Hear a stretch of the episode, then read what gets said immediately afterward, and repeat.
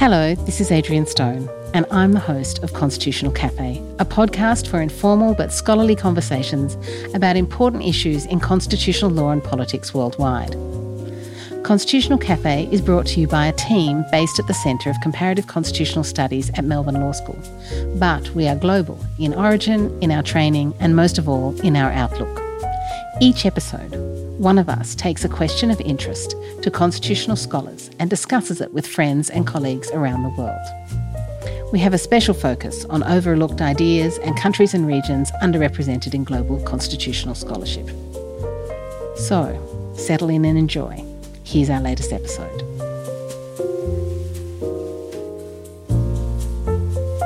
Welcome to the Constitutional Cafe podcast. I am Erika Arban, and the following episode focuses on methodological issues in comparative constitutional law with a specific focus on languages as a methodological component. With my guests, all established or emerging comparative constitutional law scholars, I will explore more in depth how languages shape legal research in the field and whether they should be considered as a barrier or as an opportunity. We will hear from Professor Rosalind Dixon, Dr. Berihun Gebeye, Professor Melissa Crouch, and Professor Francesco Palermo. Enjoy the podcast. I'm so pleased uh, to have uh, with me Professor Rosalind uh, Dixon. Uh, Ros is a professor of law at uh, the University of New South Wales, uh, where she's also the director of the Gilbert and Tobin Center of Public Law, and she also has many leadership roles uh, nationally and uh, internationally, including being the co president of ICON-S, the International Society of Public Law. You are uh, one of the most uh, prominent and uh, prolific uh, comparative constitutional law scholars. your work is very influential and broadly cited in the field. I'm saying this because it shows that you have devoted quite some time not only to research, learn, and write about uh, a range of jurisdictions, but also to think and reflect upon uh, uh, methodological aspects of comparative constitutional law. My first question for you is uh, quite broad and quite general. Do you think that uh, uh, there is enough conversation on methods in comparative constitutional law so I think we are getting more contributions to this debate, and it's becoming an increasingly rich and populated terrain, but definitely there is scope for more conversation. And one of the things that makes me convinced of that is that when PhD students embark on a comparative constitutional uh, project, they have to have a relatively sophisticated methodological account. And I know from talking uh, with them as they formulate and develop that, they still find it quite difficult. And that means that as uh, more senior scholars in the field, we've got work to do still in providing a framework and an, uh, an account of method that is pluralistic and that works for different projects, but that gives a very clear sense of how we approach our collective enterprise, uh, even as we acknowledge the pluralism within it. What makes, in your opinion, comparative constitutional law uh, different from legal scholarship in general when it comes to methodology. Ran Hirschl himself acknowledges the value of conceptual forms of comparison. He calls them concept formation through multiple description. And I've said to him that's a very unappealing way of describing what is a very important contribution to the field, which is largely doctrinal uh, and comparative in, with a the purpose of developing analytic and conceptual clarity and identifying areas of conceptual similarity and difference. He wants us, however, to be more focused as the field matures on expanding and adding more causal oriented inquiry. And I think it is important to emphasize that that is an incredibly important addition to the field, but it's not the entire field, nor should it be. And in terms of causally focused inquiry, what Hirschl rightly argues is there's a tendency on the part of lawyers to make fairly simplistic uh, claims about causality that are not supported uh, by the evidence. And that if we're to make those claims, we need to turn to economics, econometrics, uh, sociology to some extent, but comparative politics as the most promising method. As we move to causal inquiry, we can learn very important, useful insights, but we use new tools that are more interdisciplinary, and that it's a mistake to think that traditional conceptual doctrinal approaches can help answer those questions. How can people uh, compensate for the lack of knowledge in certain specific methodologies from the social sciences? Uh, if you're not familiar with uh, um, methodologies from the social sciences, how can you combine them with uh, um, or incorporate them in your legal uh, scholarship? So I think co-authorship is obviously one important uh, response to find people who do have the methodological skills but may not have a full appreciation of the interesting questions that are there within the, uh, the field of comparative constitutional studies or the kind of granular doctrinal institutional knowledge. And the second is one of the reasons comparative matters is a uh, widely read and influential text is it proposes a method reasonably well um, understood in comparative politics, but new for comparative constitutional lawyers, and explains it in a very crisp and clear and understandable way that ultimately makes it possible for anyone without regardless of background or training to do uh, causally oriented work. My claim is that not only do we need to have more co-authorship we have to have more of an understanding that our work should be overlapping or, or concentric in nature, that the field should be a concentric uh, field, not a field that so clearly prioritizes originality. Because it's really important to test whether people have selected their cases uh, well by constructing studies that overlap in some ways? Um, let me uh, just uh, move now to uh, languages. Now, I think that most of the discussion in comparative constitutional law methodology relates to um, case selection, but uh, not much uh, discussion happens around. Uh, um, languages and language barriers in a comparative constitutional law. Um, how do you um, respond to this? Uh, There's an inc- incredibly important role for ethnographic type approaches, which are detailed single country case studies that give us a really accurate picture of a particular jurisdiction as we engage with it comparatively. That work requires very good language ability. And it requires people in the field contributing uh, from many different linguistic uh, backgrounds and traditions, and ideally that work being translated into common uh, languages. So, English text being translated into other languages, and other languages being translated into English. Not making English the sole language of the of the common uh, encyclopedic contextual ethnographic account, but having ethnographic and deep country case studies that are a repository of knowledge in the field and which are translated uh, into multiple different languages as much as possible.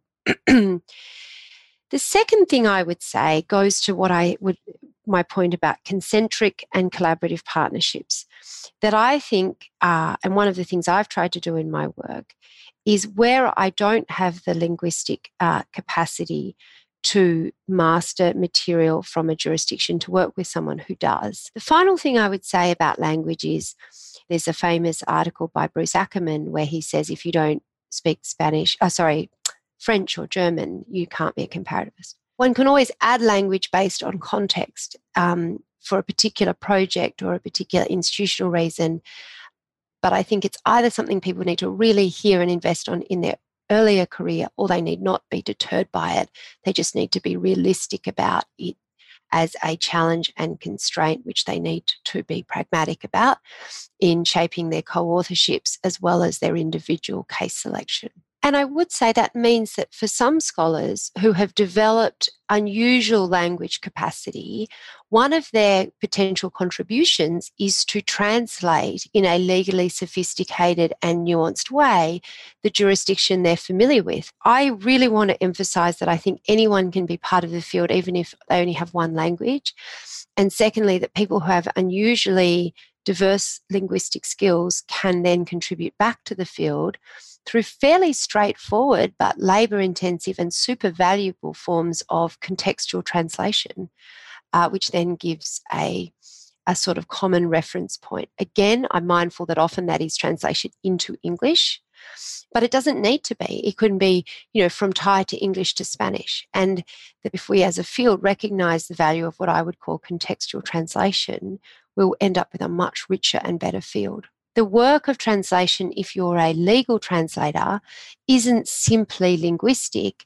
It is to frame the contribution and to use words that are legally freighted and contextually appropriate that make clear why and how the ideas developed elsewhere do or don't translate.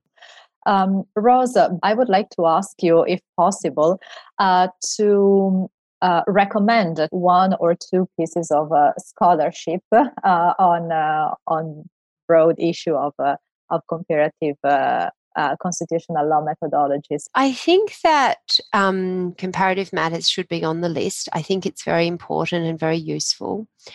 I think that. Um, probably having something on the list that's more like a single country case study approach. So something uh, by Kim Lane Scheppele or someone else on ethnographic methods is, is a useful thing as a total counterpoint.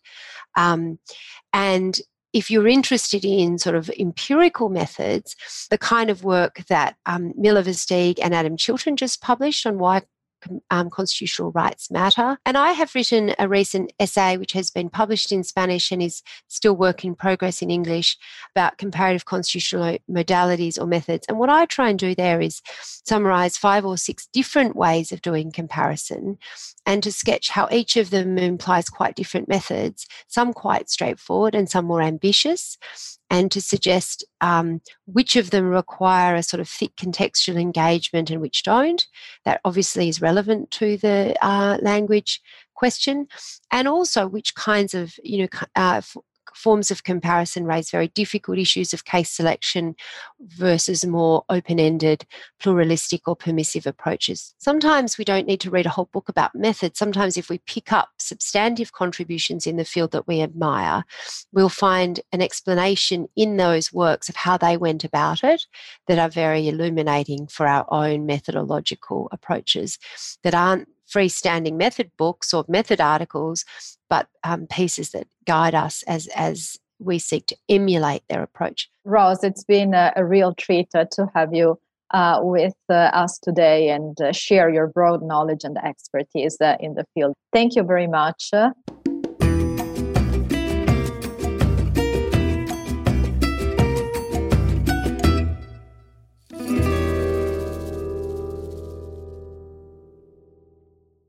It is my pleasure to welcome to this podcast uh, Berihun Gebeye. Berihun is uh, a postdoctoral research fellow at the Max Planck Institute for Comparative Public Law and International Law in Heidelberg, Germany. He teaches and researches uh, in the areas of uh, constitutional theory, law and politics, the law and politics of human rights, uh, and international law and development uh, with a focus on Africa. Given your expertise uh, in African constitutionalism, uh, so my first question is this. Which countries uh, do you usually write about, uh, and do languages influence your choice of jurisdiction and also the choice of sources? So for the past few years, I have been working on a research project um, that aims to answer two seemingly simple questions. Uh, how we, why we need a theoretical framework for African constitutionalism, and how this could offer us better theoretical and practical tools with which to understand, improve, and assess African constitutionalism on its own terms. So, one strand of this research has focused on how Africa figures in the canonical uh, scholarship on constitutional law and theory and comparative constitutionalism. Uh, so, as this body of work um, is usually available in English, so I have been um, engaged with the Anglophone scholarship. Um, but the other strand of the research focuses on uh, the African constitutional experience um, within, within the continent. I have been focused on Nigeria, South Africa, and my home country, Ethiopia. Uh, I chose these countries uh, largely following, um, you know, Ran Hirschl's masterful work on, on comparative matters, on, on case selection. Uh, these three jurisdictions, you know, are strikingly similar, uh, different, and in and even in some cases, they are prototype cases for studying constitutionalism uh, on the continent. Um, but these countries, especially Nigeria and uh, South Africa, are both Anglophone countries. Uh, and Ethiopia also uses um, Amharic, which is my mother tongue. So language definitely played an important role in this choice also. Part of your research, at least, uh, uh, focuses on um, how liberal constitutionalism uh, influences and is influenced by cultural diversity in ethnically and religiously diverse states. Uh, what is the relationship between language, uh, legal culture, legal tradition in a diverse continent uh, like Africa, and how does that play out in your in your research? I, I think language and legal culture or legal traditions uh, are highly intertwined in, in many ways. So on the African continent, you know, language plays an important role in forming a certain culture, uh, including legal culture and legal traditions. Um, you know, the language of the law, the language of institutions, the state itself from, um, you know, colonial times, uh, language played an important role uh, informing a certain um, um, legal culture or legal tradition, either uh, French or British or Portuguese. On the other hand, um, yeah, many African countries uh, have uh, uh, many linguistic groups. Nigeria, for example, it has more than maybe 250 ethnic groups with their own language so most of the laws, most of the institutions, uh, even uh, the state itself at the federal, state, and local level, predominantly use, um, you know, English, the colonial language, for for a variety of reasons, uh, rather than the local languages. So, in, in some ways, language, uh, especially uh, the, the colonial languages, English, French, um, uh, are positioned um, uh, heavily and predominantly uh, in the functioning of institutions, the law, and so on and so forth. But on the other hand, they also displaced, um, you know, the local languages uh, uh, from the legal profession and uh, the operation of the state itself. All these things, then language and legal culture are uh, intimately related, uh, sometimes displacing some other languages, uh, sometimes bringing one language as um, the language of uh, the legal profession. Language, uh, especially on the African continent, um, contributes to national identity or constitutional identity. But in terms of the relationship between language and national identity, it's a challenge itself. Uh, if you have many countries have different languages and accommodating all uh, and giving them official expression and recognition and forging a single or some sort of national identity, uh, you know, has not been easy. Uh, but in many ways, um, some languages, for historical reasons, like uh, you know English or French, also play an important role in bringing uh, many linguistic groups together. At least uh, these languages seems to be at least seem- seemingly neutral uh, from the perspective of many of the uh, local indigenous languages. Which are the obstacles that you have experienced when researching and writing about uh, other countries when coming from uh, from a different jurisdiction? I think there are um, many, many challenges or obstacles in studying other jurisdictions. I think language is one issue, especially in the, uh, on, the, on the African continent. If one uh, understands English, that person will be able to study um, uh, the constitutional systems of around or more than 20 African countries. Uh, if a person have some knowledge of French, uh, you know, the same uh, that person will be able to study you know many many many jurisdictions. Um, but then the but then the challenge is um, you know these these languages are official languages. So many of the many of the, the discussion many of the issues that concern people in in different jurisdictions are happening um, or through local languages uh, which an outsider may not have access and and those languages also somehow structure politics culture um, and social dynamics that also influence uh, uh, the the constitu- their constitutional experience. So it may take uh, longer to get a nuanced understanding of issues in, in, in other jurisdictions, uh, partly related to language, uh, partly related to uh, understanding the history, the culture, and the, the political, the important political issues uh, people in those jurisdictions face. Um, sometimes, you know, we may think that some issues are important than others, uh, but the locals may think otherwise, and this may have an impact on, um, you know, research uh, output, research production, uh, knowledge production, uh, and and and you know other other things but even on, on practical uh, terms, how to get sources, primary sources, uh, court decisions, legislation, reports, and so forth. It may not be easily accessible. It may require, um, uh, you know, going to those places uh, or uh, verifying the data we get are, really accurate and, and things like that.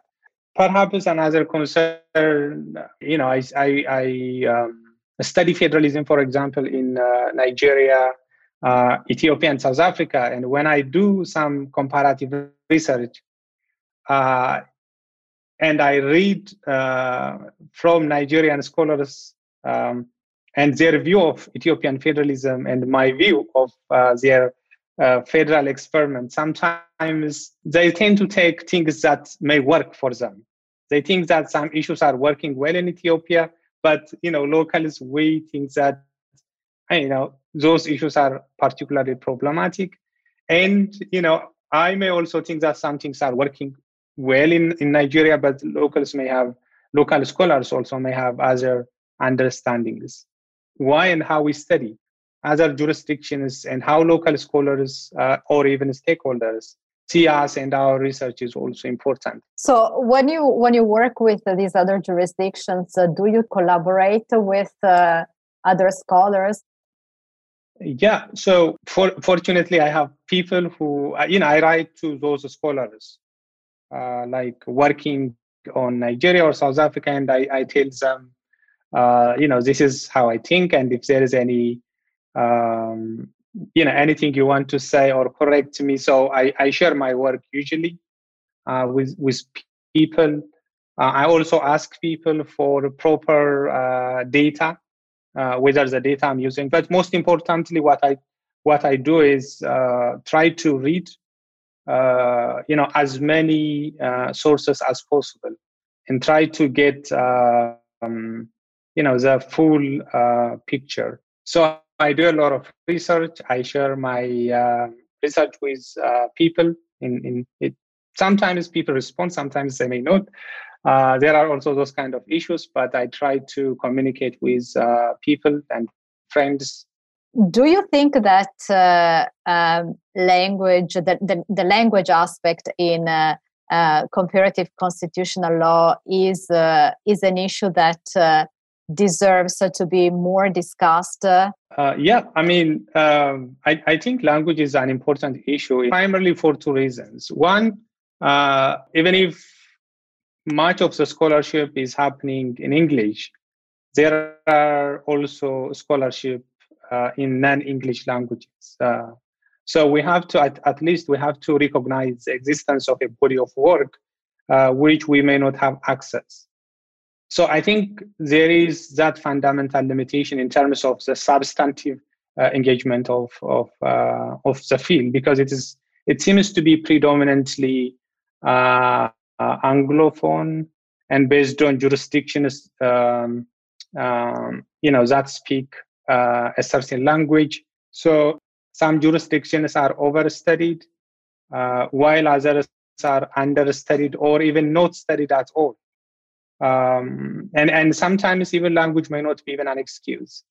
Uh, you know, if you if you see uh, Africa, for instance, there are many countries which speak um, uh, English or like a predominantly international language, but they didn't figure in the scholarship. The implication of this is we may present some particular constitutional experiences as universal or global experiences, which are also ultimately um, may reduce uh, the level of mutual learning between uh, different jurisdictions and even scholars.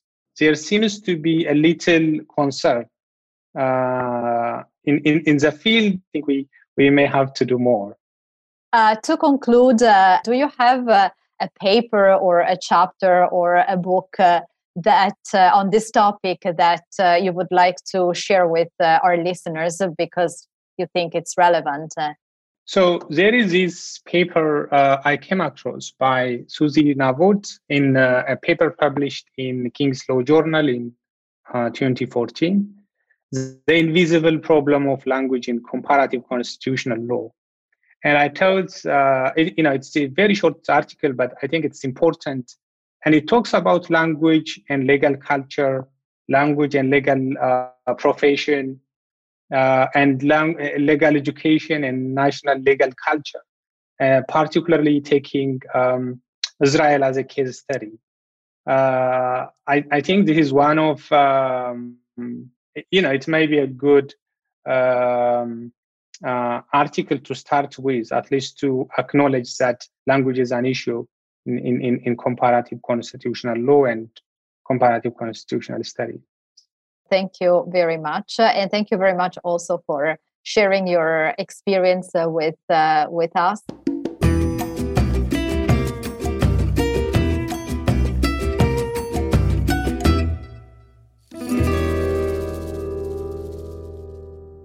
I am very pleased to welcome to today's podcast Melissa Crouch. Melissa is Associate Professor and Associate Dean Research at the Law School of the University of New South Wales. Melissa's research concentrates on comparative constitutional law, law and society, and law and religion, and contributes to the field of Asian legal studies, particularly Southeast Asia, where she has conducted extensive socio-legal field research your research focus on uh, on Southeast Asia. Um, which are the main obstacles uh, when researching and writing about uh, other countries uh, for a scholar like you who comes from a different jurisdiction? I think there are a couple of challenges. Um, in the past, there was simply the challenge that most resources were in hard copy, and even for some jurisdictions like Myanmar today, a lot of um, resources, legal resources, are often only available in hard copy, particularly historical materials. Um, so it often requires time and and um, access to gain access to them. Um, but certainly that's become easier over time. In terms of uh, challenges, I guess language is something that is multidimensional. Uh, words can often have a number of different meanings. You often have to understand the context in which words are being said. I think it's always important to be in conversation with people from, uh, for example, Southeast Asia, um, because it's never just about sort of the language or a simple issue of translation.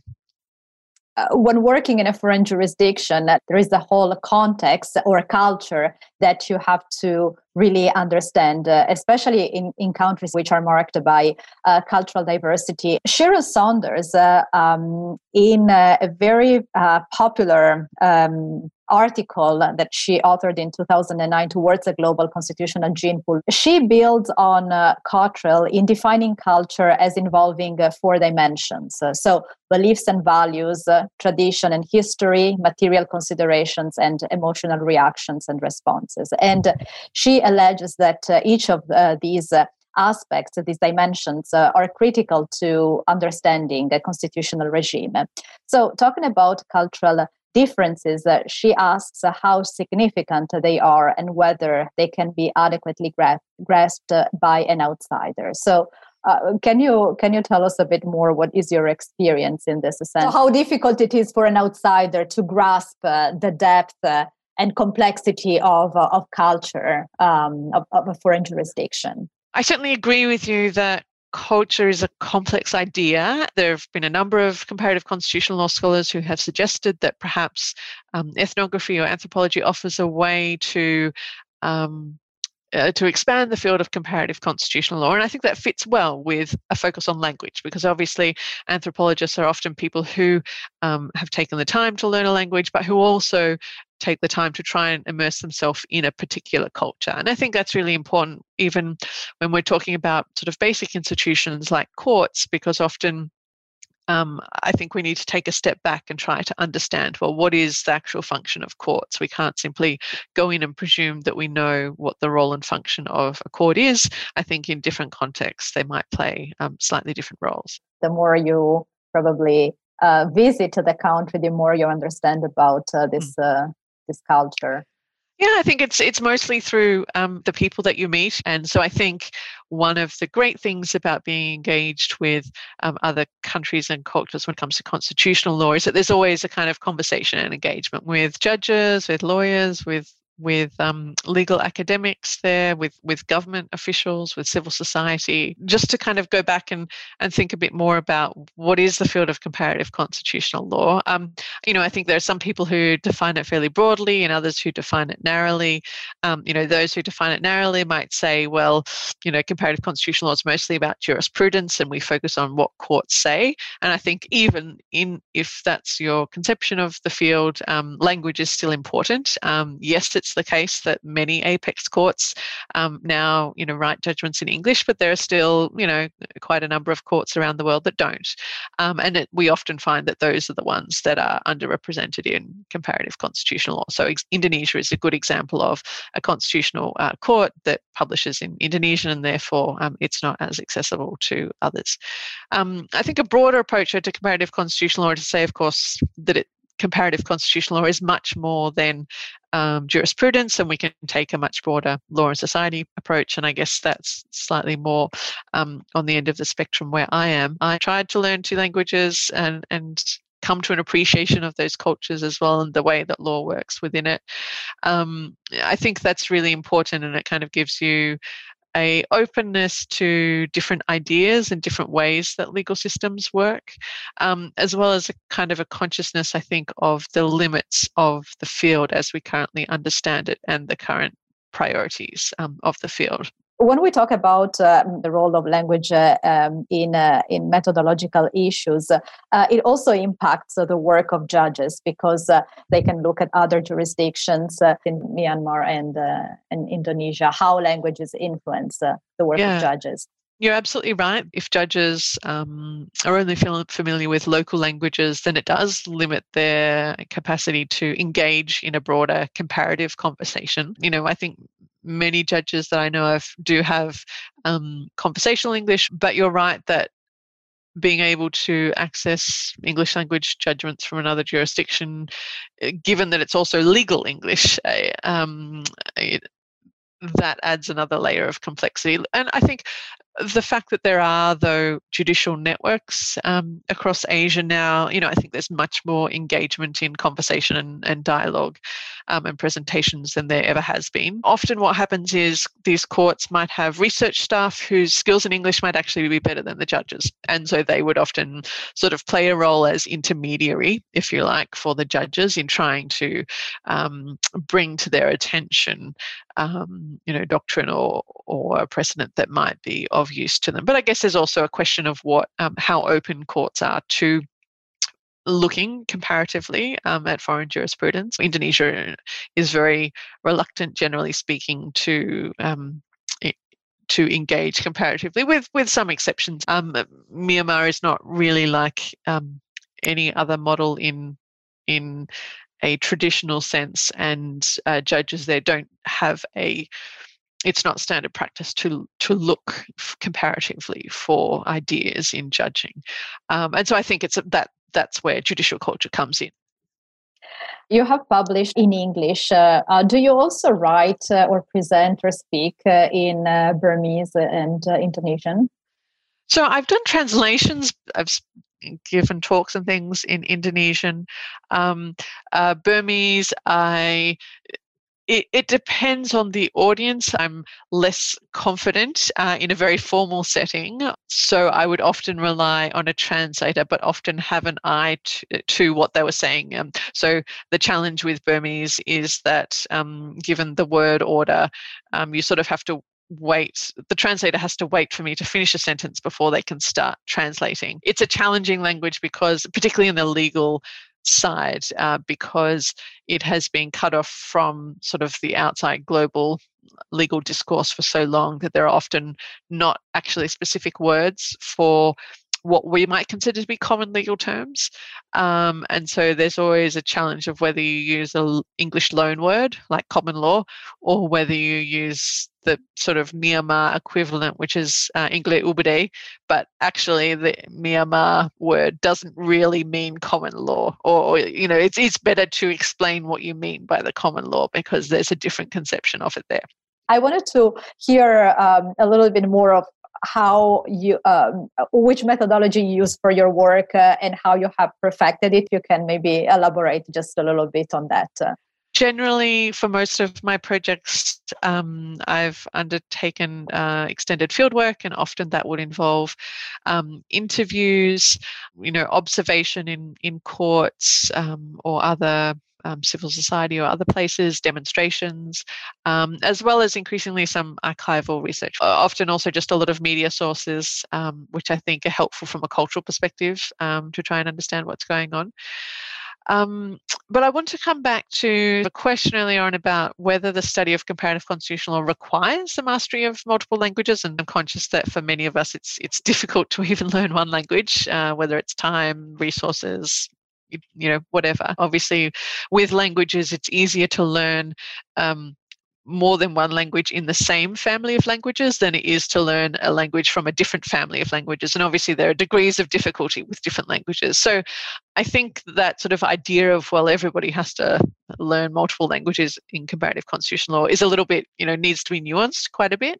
And what I would like to see in the field is much more um, constructive collaboration between scholars from different jurisdictions and with different language skills, because I think actually that's the only way to move the field forward. I think as a field, we haven't really yet. Um, worked on ways to collaborate across um, jurisdictions that perhaps don't usually talk to each other. So, I mean, for example, it's common for scholars who work on Latin America to be working collaboratively, but you know, perhaps what about Latin America and Asia, or how you know how do we facilitate collaboration um, across different jurisdictions I think working comparatively, whether it's with people who work in jurisdictions of other languages or simply other jurisdictions but that have English as the same language, um, I think it helps you to reflect much more on your own jurisdiction and really question some of the assumptions that I guess are often unstated or taken for granted in that particular jurisdiction. Before we um, wrap it uh, up, is there um, an article or a book uh, in comparative constitutional law that uh, you find particularly inspiring and that you would like to recommend? Um, I've reading, been reading a bit on, on South Asia and India in particular, and Rohit De's book um, on the the People's Constitution, I believe it's called, um, which is um, more of a law and society type book, but it's on the Constitution of um, India. Uh, I think just offers a really fresh and creative take on um, that particular point in time. So it's about the uh, the constitutional writ jurisdiction in India and the way that um, people began to see the constitution as their own and really began to own it because of this jurisdiction that allowed them to use the courts. Thank you so much, uh, Melissa, for sharing your experience with us.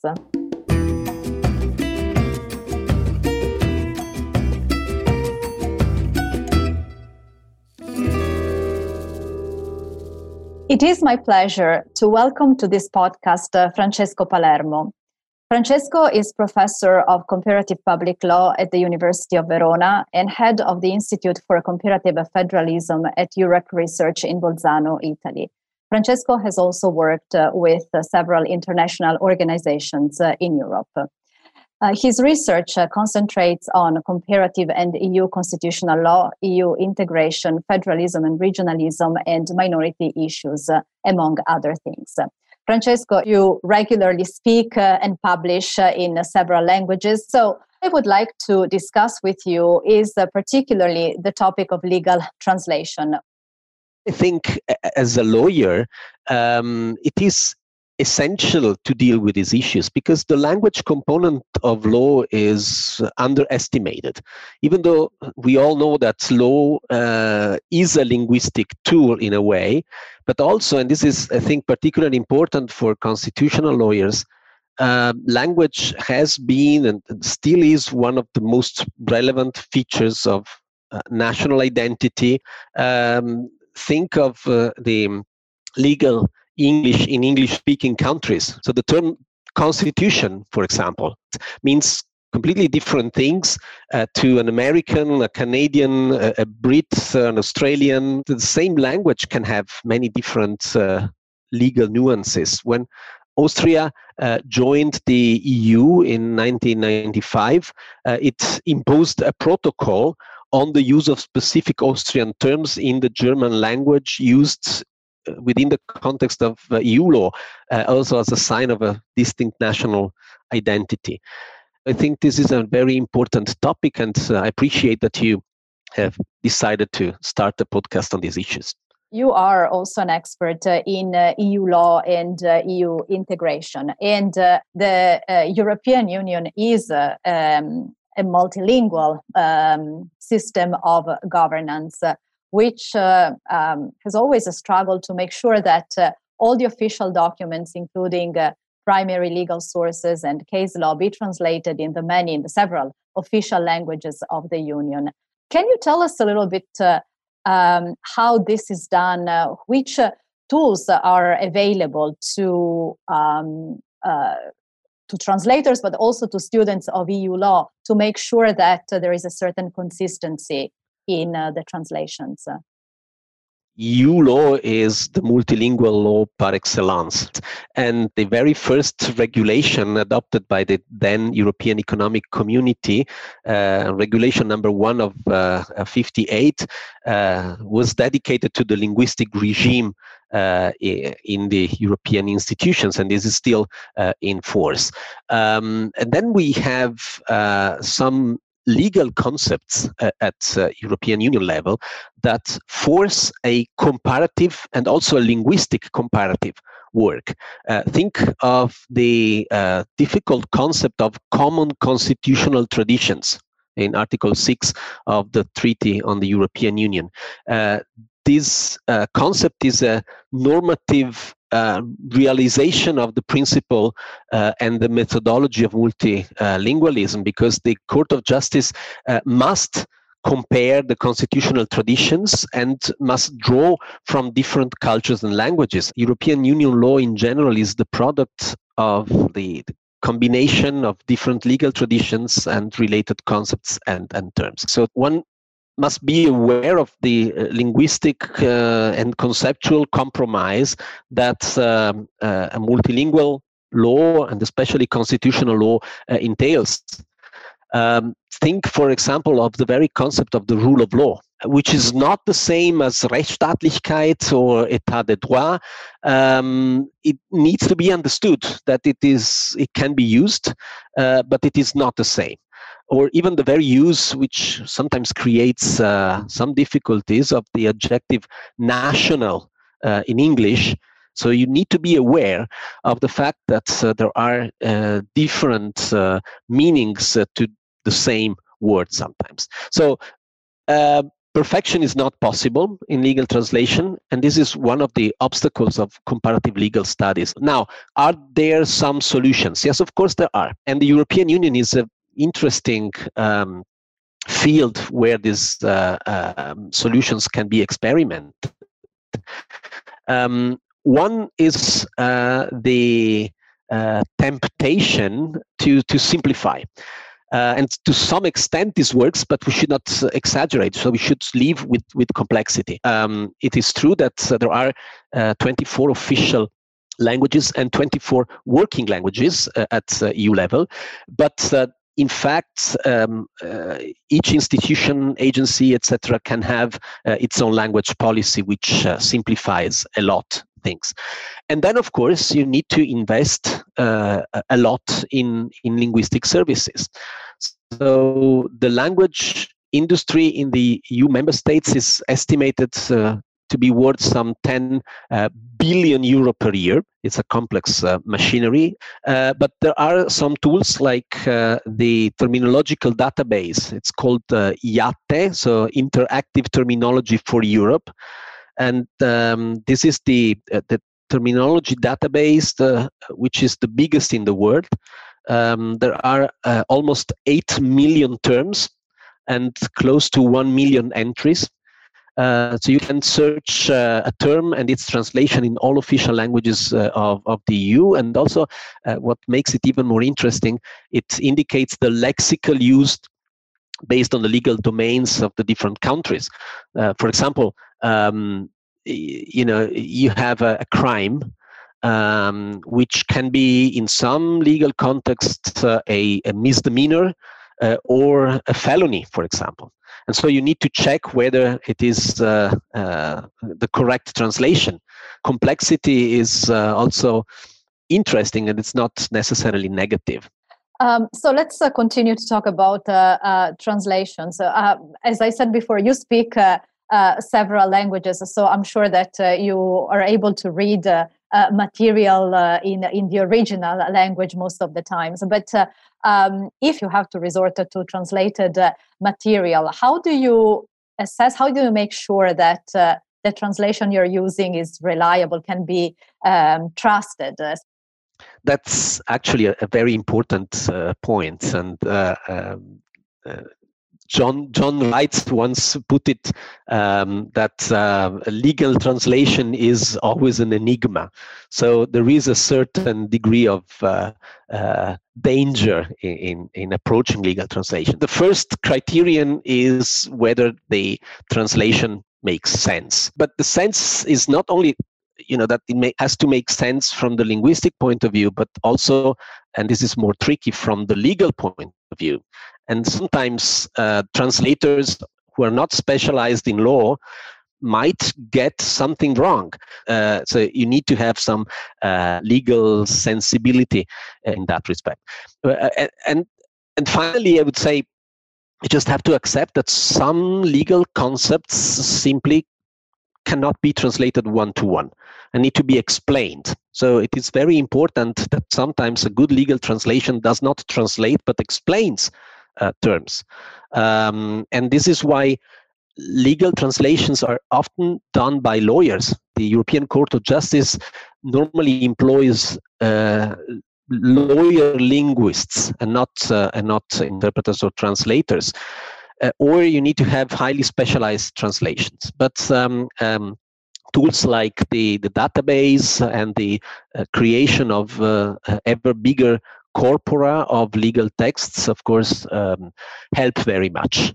So, uh, before we talked about uh, the EU as a multilingual uh, system of governance uh, and how complicated it is with all the official languages, but when we move to the individual member states, uh, um, the situation remains uh, quite complicated because uh, in Europe we have some countries uh, who are bilingual. So this adds a layer of um, of complexity to people who are doing research or scholars uh, in general.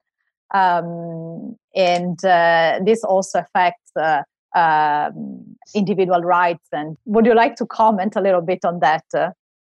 the uh, assumption sometimes uh, is that uh, states are unilingual, which is simply wrong. Plus, there is the reality of of subnational entities. And this poses additional complexities also to legal translation because you cannot just simply rely on uh, the um, the terminology in that particular language coming, for example, from another country. I started uh, with, with uh, the problem of translating uh, into official legal German uh, concepts that uh, belong to the Italian legal system. You cannot just simply take one to one from from where, by the way? From Germany, from Austria, from Switzerland? Again, three different uh, uh, legal systems uh, using German, uh, but uh, using also different German concepts. There are specialized bodies that are not so very well known but uh, sometimes very uh, interesting in terms of the work they do bodies within uh, the uh, administrations, the governments, um, uh, both at national and at subnational level, that create kind of the, the legal official terminology. So um, this work uh, in my view, should be uh, looked at more carefully because this is a big help, uh, especially in some uh, language combinations, also to comparative lawyers.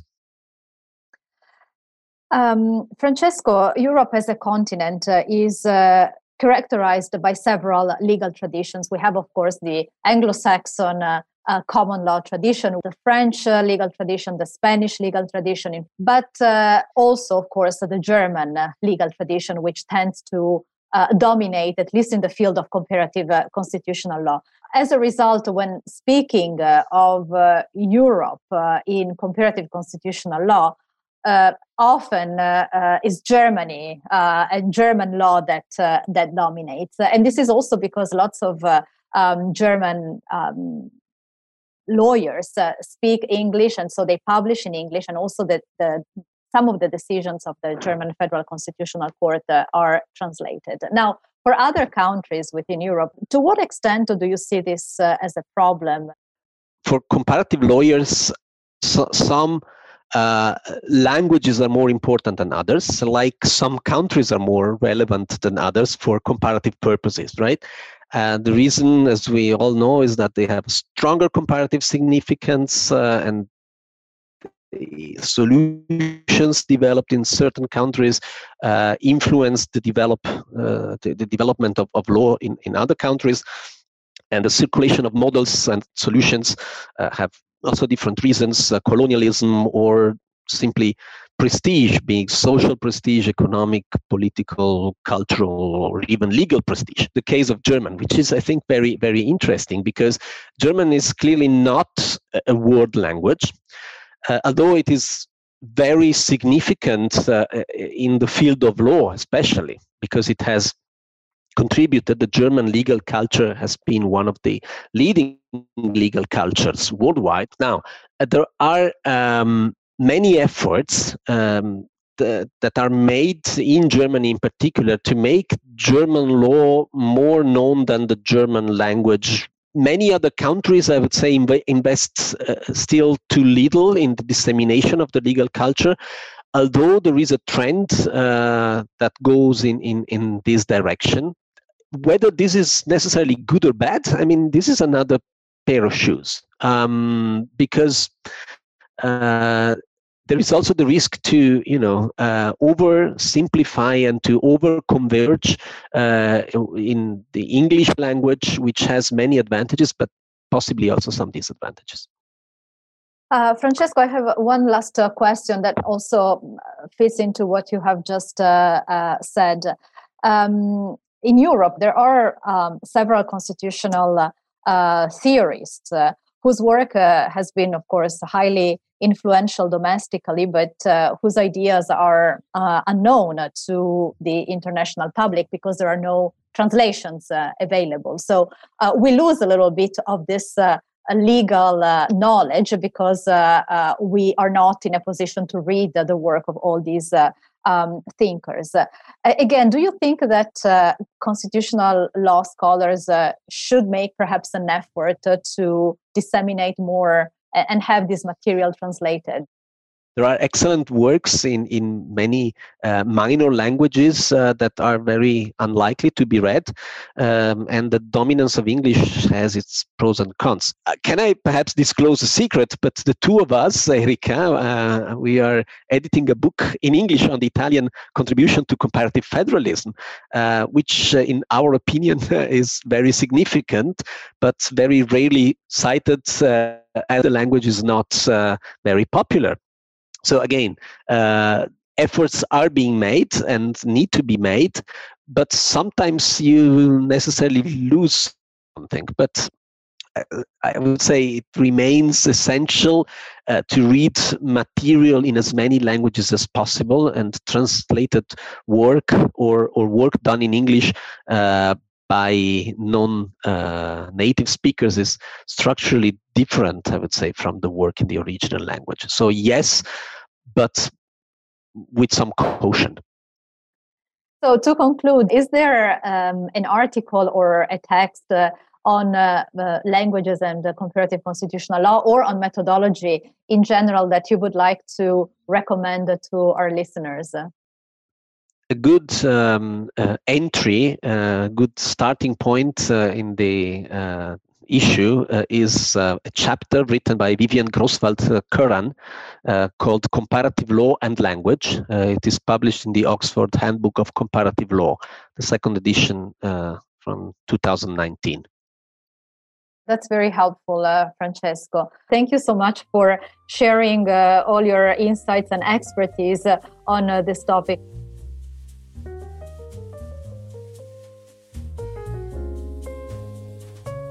In this podcast episode of Constitutional Cafe, our guests have shared with us their insights uh, on how languages shape comparative constitutional law. The main takeaway is that languages uh, should not be necessarily seen as a barrier, as there are strategies uh, that could be employed to overcome the lack of knowledge of a foreign language, for example, by collaborating with the scholars coming from the jurisdiction in question. This type of partnership, however, should always be encouraged, also because it facilitates the understanding of the local legal and political culture, in addition to enriching comparative constitutional law in general. Languages as a methodological component remain an underexplored theme in comparative constitutional law. Along with issues of translation, which were briefly touched upon in this podcast, other aspects that deserve a further discussion include, for example, how the language of legal education impacts the discipline. My hope is thus to continue this conversation in the future. But for now, thank you so much for listening.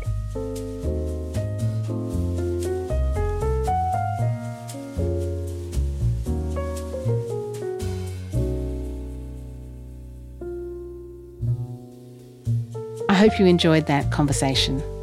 If the recommendations from our guest interest you, you'll find all the information you need at our partner blog run by the International Association of Constitutional Law. Just go to blog iacl aidc.org. That's B L O G iacl aidc.org and follow the links to Constitutional Cafe.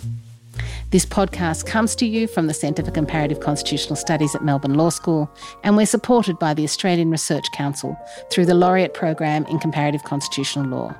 See you next time.